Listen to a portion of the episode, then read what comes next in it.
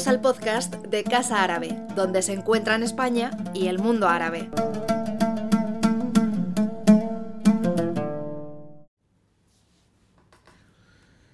Vous allez écouter un extrait édité par Casa Árabe de la rencontre avec les écrivains Abdallah Taya et Fatima Das tenue à l'université de Valladolid pendant les journées internationales Genre et francophonie Penser le Maghreb. Première question, comment traduit-on l'imaginaire arabe lorsqu'on écrit en langue française?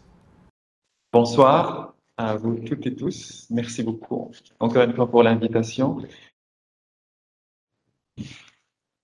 Comment je fais pour traduire euh, l'imaginaire marocain, plus exactement, parce qu'il s'agit euh, pour moi de ce pays-là. Euh, je ne peux pas parler de l'imaginaire arabe d'une manière générale, mais que d'une manière précise. Le Maroc, d'abord et avant tout, où je suis né, où j'ai j'ai grandi, où j'ai vécu l'essentiel de ma vie jusqu'à l'âge de 25 ans. C'est-à-dire que dans le corps, dans dans le cœur et surtout dans le cerveau, il n'y a que des imaginaires et des courants euh, souterrains marocains qui dominent tout le reste. Euh, la langue française, et ça j'ai eu l'occasion plusieurs fois de l'expliquer, n'est qu'un outil euh, que j'utilise, que la vie m'a fait choisir pour des raisons économiques. Et le fait d'avoir maîtriser cette langue-là euh, n'a fait que renforcer ma conscience de l'imaginaire premier, c'est-à-dire tout ce qui m'habite euh, avant même que moi je me mette à réfléchir sur ce que je suis, l'identité, ma mère, la terre, le Maroc par rapport à l'Occident, par rapport à notre pays arabe, je sais pas moi, l'Algérie ou l'Égypte par exemple, avant même que je me mette à réfléchir à tout ça, il y a, je me rends compte que je suis habité euh, d'une manière extrêmement profonde par les cris de ma mère, par les récits qui ont précédé ma naissance, euh, par les voyages que mes parents ils ont fait du bled, de la campagne jusqu'à la ville, par les frères et sœurs qui étaient là avant moi.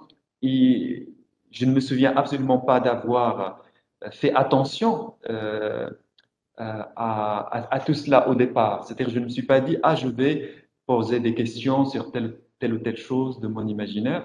À un moment donné, je me rends compte que tout cela est déjà en moi. Toutes ces histoires, tous ces récits, évidemment en langue arabe, en langue marocaine plus exactement, l'arabe marocain. Et euh, euh, au départ, quand je me suis mis à vouloir maîtriser, il s'est passé une forme de, j'allais dire, de miracle. Moi, je n'arrive pas à, trouver un autre mot que celui-là.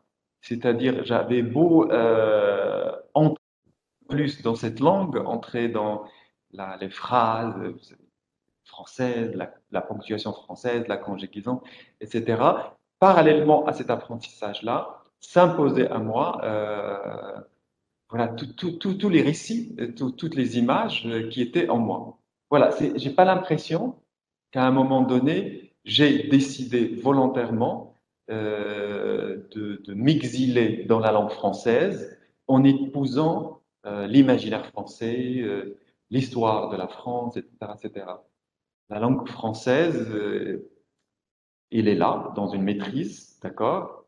Mais ce qui vient, ce sont, je ne sais pas ce que j'allais dire, ce sont les, c'est la, cacophonie qui est en moi, en langue marocaine. Euh, ce sont les. Et ça aussi, j'ai eu plusieurs fois l'occasion de le dire, ces récits. J'étais toujours très impressionné par le fait, par exemple, que mon père, ou ma mère, tout d'un coup, décident de, de se souvenir de quelque chose qui n'a rien à voir avec moi, qui s'est passé bien avant ma naissance, et qui tout d'un coup se mettent à la présenter à nous, au temps présent, un événement ou une visite dans un mausolée ou quelque chose comme ça. Et qui tout d'un coup devenait une forme de présent, un récit au présent, un récit très marocain, très arabe, au présent, et qui se passait au, présent. Et moi, je n'avais qu'à euh, qu'à me laisser couler, si je peux dire, qu'à me laisser. Euh, euh, j'avais qu'à boire, en fait, qu'à boire tout, euh, tout, tout cela. La langue française, elle sort, d'accord Je continue d'écrire. C'est trop tard pour revenir en arrière, de toute façon, et de refaire comme si la langue française n'existait pas, comme c'est cette langue-là. C'est que c'est avec cette langue-là que j'ai réussi plus ou moins à produire des livres. Mais euh, plus je vieillis, plus j'ai conscience que c'est le premier monde qui, existe. Et quand je prépare désormais un livre, euh, je suis aussi bien capable de choisir entre moi et moi hein, euh, des fragments, des scènes, des couleurs de l'imaginaire arabe marocain d'une manière précise et consciente. Mais en même temps, je peux très bien faire confiance à mon imaginaire et je sais très bien que cette, cette, habitation, si je peux dire, de moi-même, cette possession que j'ai, euh, cette possession en moi finira par euh, non seulement dominer la langue française, mais aussi lui donner quelques coups. Euh, le contexte est différent, je dirais. mais il y a eu ce besoin de restituer une expérience algérienne, en tout cas. Mais le contexte est différent parce que, comme vous l'avez dit, j'ai grandi en France. Et moi, quand j'étais petite, j'avais honte, par exemple, à l'école de dire que mes parents parlaient arabe.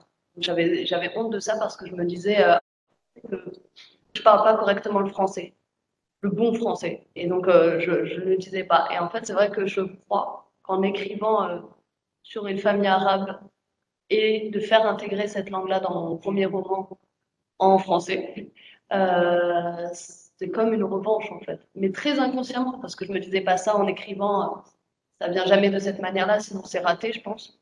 Mais en tout cas, j'avais ce besoin et cette urgence aussi de d'écrire mon expérience dans une famille algérienne, d'écrire aussi ce que ça fait que d'aller dans un pays euh, dont on entend parler, mais vaguement, parce que notre famille n'en parle plus, parce qu'on ne pousse pas nos parents à nous en, parler. Et ça, j'ai mis du temps aussi à le comprendre qu'il fallait demander à nos parents. J'avais euh, l'impression qu'on ne voulait pas nous en parler, donc ça faisait un tabou et qu'il fallait s'arrêter à là. Et c'est vrai que euh, Mehdi Charev qui, parle très bien de. qu'il y a des parents démissionnaires, mais il y, a, il aussi les enfants qui démissionnent à un moment donné. Et je me suis sentie comme, comme ça un petit peu de ne pas re-questionner mes parents, de ne pas aussi avoir autant de curiosité envers mes parents que, je pouvais en, avoir, pour autre chose. Et je pense que la France a contribué à ça. La France a contribué à ce que, à ce que je, j'essaye de, parler mieux français, à ce que j'oublie un peu ma langue, que, que, je parle mais que je parle pas très bien, que, que j'écris pas, que je lis peu. Et, euh, et voilà pourquoi j'ai eu, eu, besoin de faire ça. J'ai besoin d'écrire. Donc pareil, l'imaginaire euh, algérien, Deuxième question. Les conflits identitaires et concrètement les questions de genre et sexualité sont-ils plus faciles à résoudre en écrivant? Je crois que je n'ai jamais écrit, j'ai jamais écrit pour résoudre quelque chose. Que, au contraire, je cherche en tout cas dans mes livres, à, à, montrer quelque chose de souterrain qui, je dirais, ça reste dans le souterrain. Pour la littérature, pour les livres. En dehors des livres, oui, je cherche à expliquer ce que c'est être homosexuel, ce que c'est l'identité homosexuelle. Je cherche à parler, je, cherche et je veux parler de cette expérience de milliers de millions de gens comme moi qui sont marocains ou algériens ou égyptiens, égyptiennes, etc. Et que eux aussi et elles aussi vivent des choses et on n'entend jamais parler de ces choses. En dehors des livres. Quand il s'agit des livres, j'essaie que mes livres ne se transforment pas en territoire par avance occupé par des choses inventées en dehors de ma réalité et mon imaginaire premier. C'est-à-dire tout ce qui est... Parce que l'identité gay est quelque chose qui a été inventé en Occident. J'ai bien conscience de tout cela et que souvent euh, c'est nourri, euh, euh, développé à partir de références occidentales une histoire occidentale. Je suis parfaitement euh, pour la liberté et l'émancipation, mais je ne suis pas pour la réoccupation de mon corps à travers ces mêmes notions, ces mêmes concepts qui veulent libérer les homosexuels et LGBTQ+ dans le monde. Donc, euh, Tu vois, il y a quelque chose, je suis entre deux feux et en dehors des livres, je veux expliquer, je veux, je veux que cette personne qui n'a pas existé pour moi, quand j'étais petit garçon et, qu'il n'y avait personne pour moi au monde, si ce n'est la solitude éternelle, que maintenant que je suis adulte, que je peux frimer en dire que je suis écrivain et, que je suis publié et traduit en plus, je veux que cette personne-là euh, parle aussi pour les autres. Ça, c'est très, très, très important. C'est vital. Si tu penses même que, euh, euh, que peut-être la chose qui me rend vraiment fier, alors que j'ai énormément de problèmes avec ce mot-là, c'est quand j'entends quelqu'un, un petit homosexuel, une jeune lesbienne, fin fond de quelque part au Maroc, qui me dit qu'il me connaît, qu'il sait que il est au courant de mon existence. Et que, il ne me dit pas qu'il a lu mes livres, qu'il va commencer à les analyser de manière intellectuelle ou je ne sais pas quoi, ou esthétique, mais le simple fait que j'existe euh, comme être humain, homosexuel, marocain, musulman, africain, tout cela, même si ça pour d'autres gens ça peut être des étiquettes, moi je ne les prends pas comme des étiquettes, je veux les remplir par un sens, par des histoires, par un, parce que je suis tout ce qui me... Voilà. Euh, et je pense que cela se voit aussi dans mes livres, mais j'essaie toujours de veiller à ce que mes livres ne se transforment en des territoires d'application de théories qui n'ont rien à voir avec cet imaginaire-là. Ça me semble quelque chose de très, très important. Parce que souvent, on se retrouve face à des gens qui sont aussi LGBTQ+, mais blancs, et qu'en en fait, ils veulent la liberté, l'émancipation des homosexuels ou des lesbiennes ou transgenres au Maroc ou en Algérie, mais ils ne les pensent pas à partir du contexte de ce qu'ils vivent dans leur pays. Ils ne les pensent pas. Ils veulent juste qu'ils deviennent libres comme eux, ils ont été libres, entre guillemets, en Occident. Et moi, évidemment, je, suis d'abord trop smart et trop malin pour ne pas voir là un piège, et encore plus intelligent pour ne pas le déjouer. Je sais le déjouer, et surtout, et c'est peut-être ça la chose la plus importante, les histoires ne sont pas isolées, les histoires s'interpénètrent, les histoires sont mélangées. Dans le rejet, il y a aussi de l'amour. Dans le silence de ma mère et de mon père, il y a aussi euh, l'écrasement social et politique qu'ils vivaient au Maroc par les riches et le roi, etc. Trop conscience de tout cela pour que quand je me mets à parler d'identité gay, que je les accuse sans les comprendre. Je peux les accuser, je peux même leur jeter des pierres, mais j'ai un devoir sacré, de, sacré, de ne pas les trahir. Je peux montrer ma mère comme une femme monstrueuse, mais il faut que j'explique pourquoi je la montre comme monstrueuse.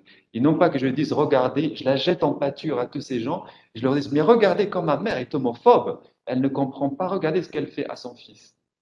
Si ma mère est homophobe, et elle ne l'était pas, c'est que quelque chose dans la société marocaine les gens qui dirigent la société marocaine ont transformé en ces gens-là en monstres, en homophobes.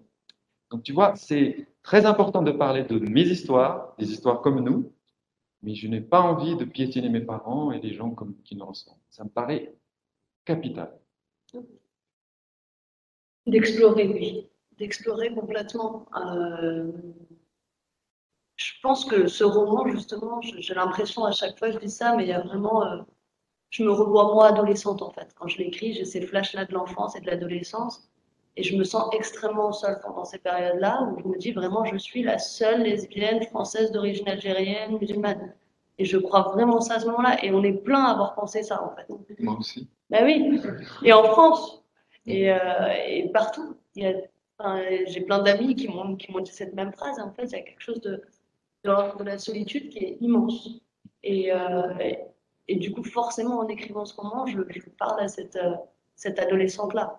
Donc, je pense que ça, voilà, ça ne résout rien, euh, l'écriture, de publier un roman, de le partager. Ça ne change pas le réel. Euh, mais ce que je peux dire et ce que je, je peux partager, c'est que ce matin, je parlais de la réception de mon roman auprès des médias, voilà.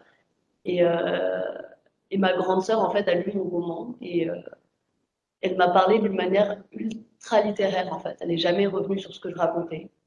Et euh, on n'avait jamais réellement parlé euh, de ma vie intime, de, ce que je pensais, de ce que je vivais, etc. Et elle a vraiment focalisé ça sur la littérature, sans me dire qu'elle savait que c'était pas une fiction, que c'était une fiction, mais vraiment. Et ça, c'était vraiment un, très beau cadeau. D'une certaine manière, ça, transforme, je dirais, ça transforme notre expérience, ça transforme forcément, mais ça ne résout pas.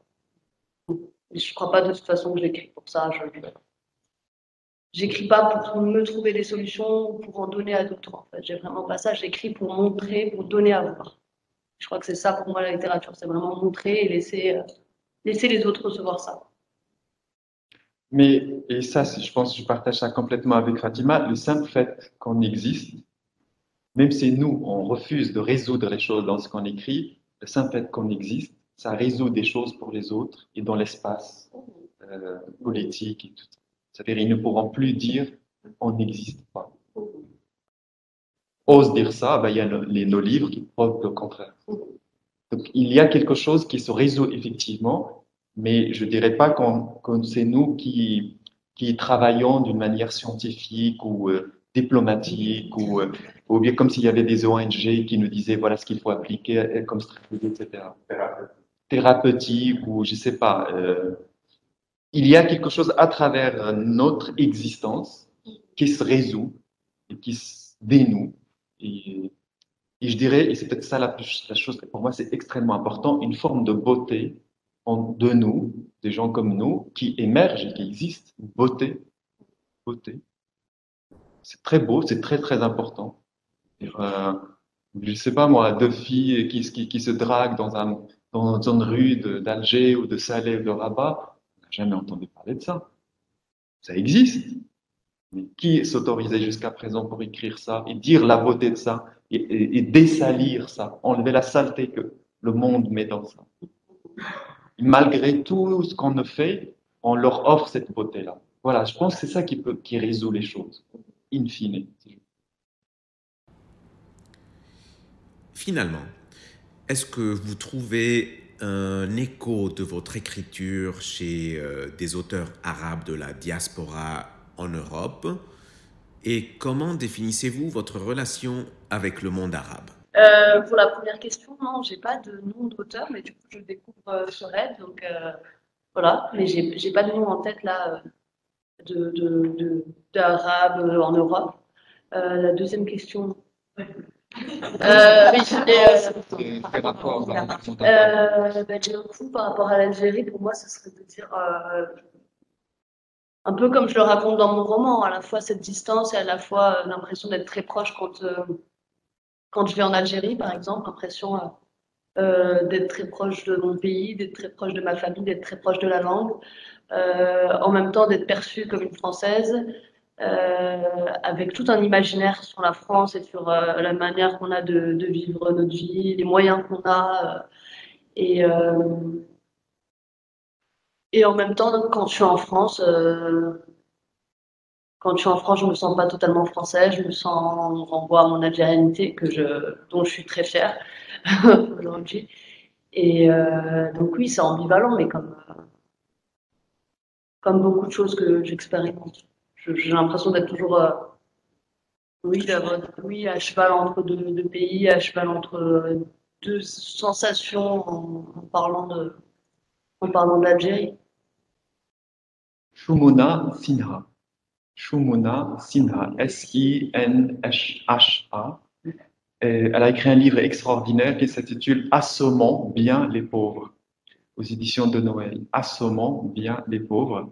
Et euh, alors qu'elle est tellement loin, de, a priori, de tout ce qui est Maroc, je me retrouve complètement dans, dans je sais pas, je me sens comme si elle était ma sœur, tous ces imaginaires-là, tout ce qu'elle a. Par exemple, elle a écrit euh, un livre, pareil, qui parle de, de, de, des bruits dans les immeubles, les appartements à Paris. Et pareil, moi j'ai écrit pas la même chose, la vie lente, mais euh, quand je l'ai écrit, je ne savais pas qu'elle allait écrire elle aussi la même chose. Juste pour dire qu'il y a une forme de communauté. Ah, J'ai oublié, je, je, je pense ça va revenir, je te le dirai.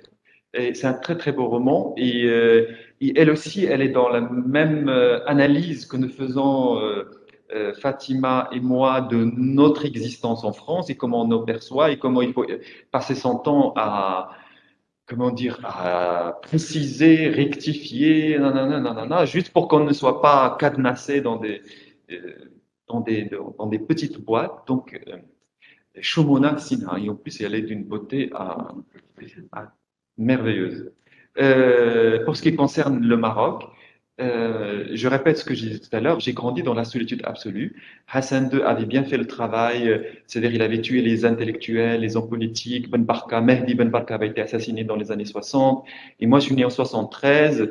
C'est-à-dire que j'ai grandi comme petit adolescent dans les années 80. Il n'y avait que la peur installée comme espace où existait à l'intérieur du Maroc.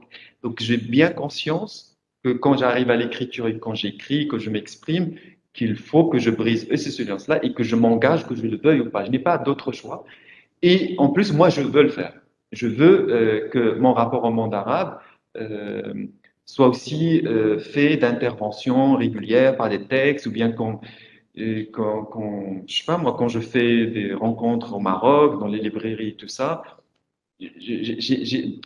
alors, je, veux je ne veux pas devenir quelqu'un qui, voilà, politique ou quoi que ce soit, mais j'ai bien conscience qu'il n'y a pas d'autres gens qui parlent de cela, qu'il faut que bien quelqu'un parle. Je ne veux bien comme juste la littérature devienne, euh, oh bah il fait des livres, il parle de lui, de son homosexualité, il est devenu célèbre, et il n'a aucune conscience politique de ce qui se passe euh, au Maroc, euh, le printemps arabe, comment les pays du Golfe financent la contre-révolution dans le monde arabe, et comment les, le, le, le, les, dirigeants du monde arabe en ce moment sont en train de réinstaller cette peur d'une manière féroce avec les dollars euh, des pays.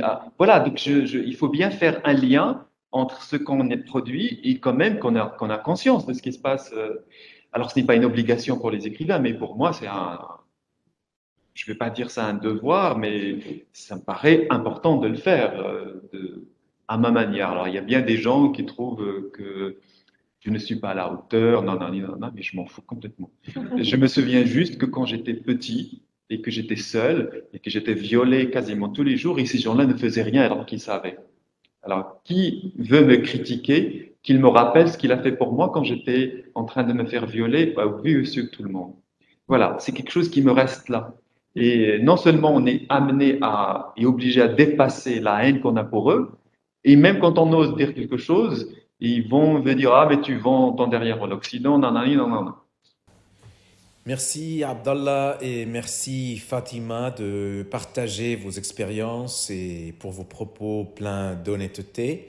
Merci à l'Université de Valladolid pour l'organisation de ces journées internationales genre et francophonie Penser le Maghreb. Et bien sûr, évidemment, merci à vous tous euh, pour votre écoute de ce podcast de Casa Árabe.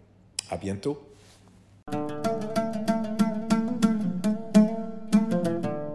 Gracias por escucharnos.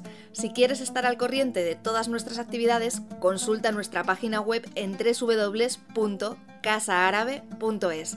También puedes seguirnos en nuestros canales en las redes sociales en Instagram, Twitter y Facebook.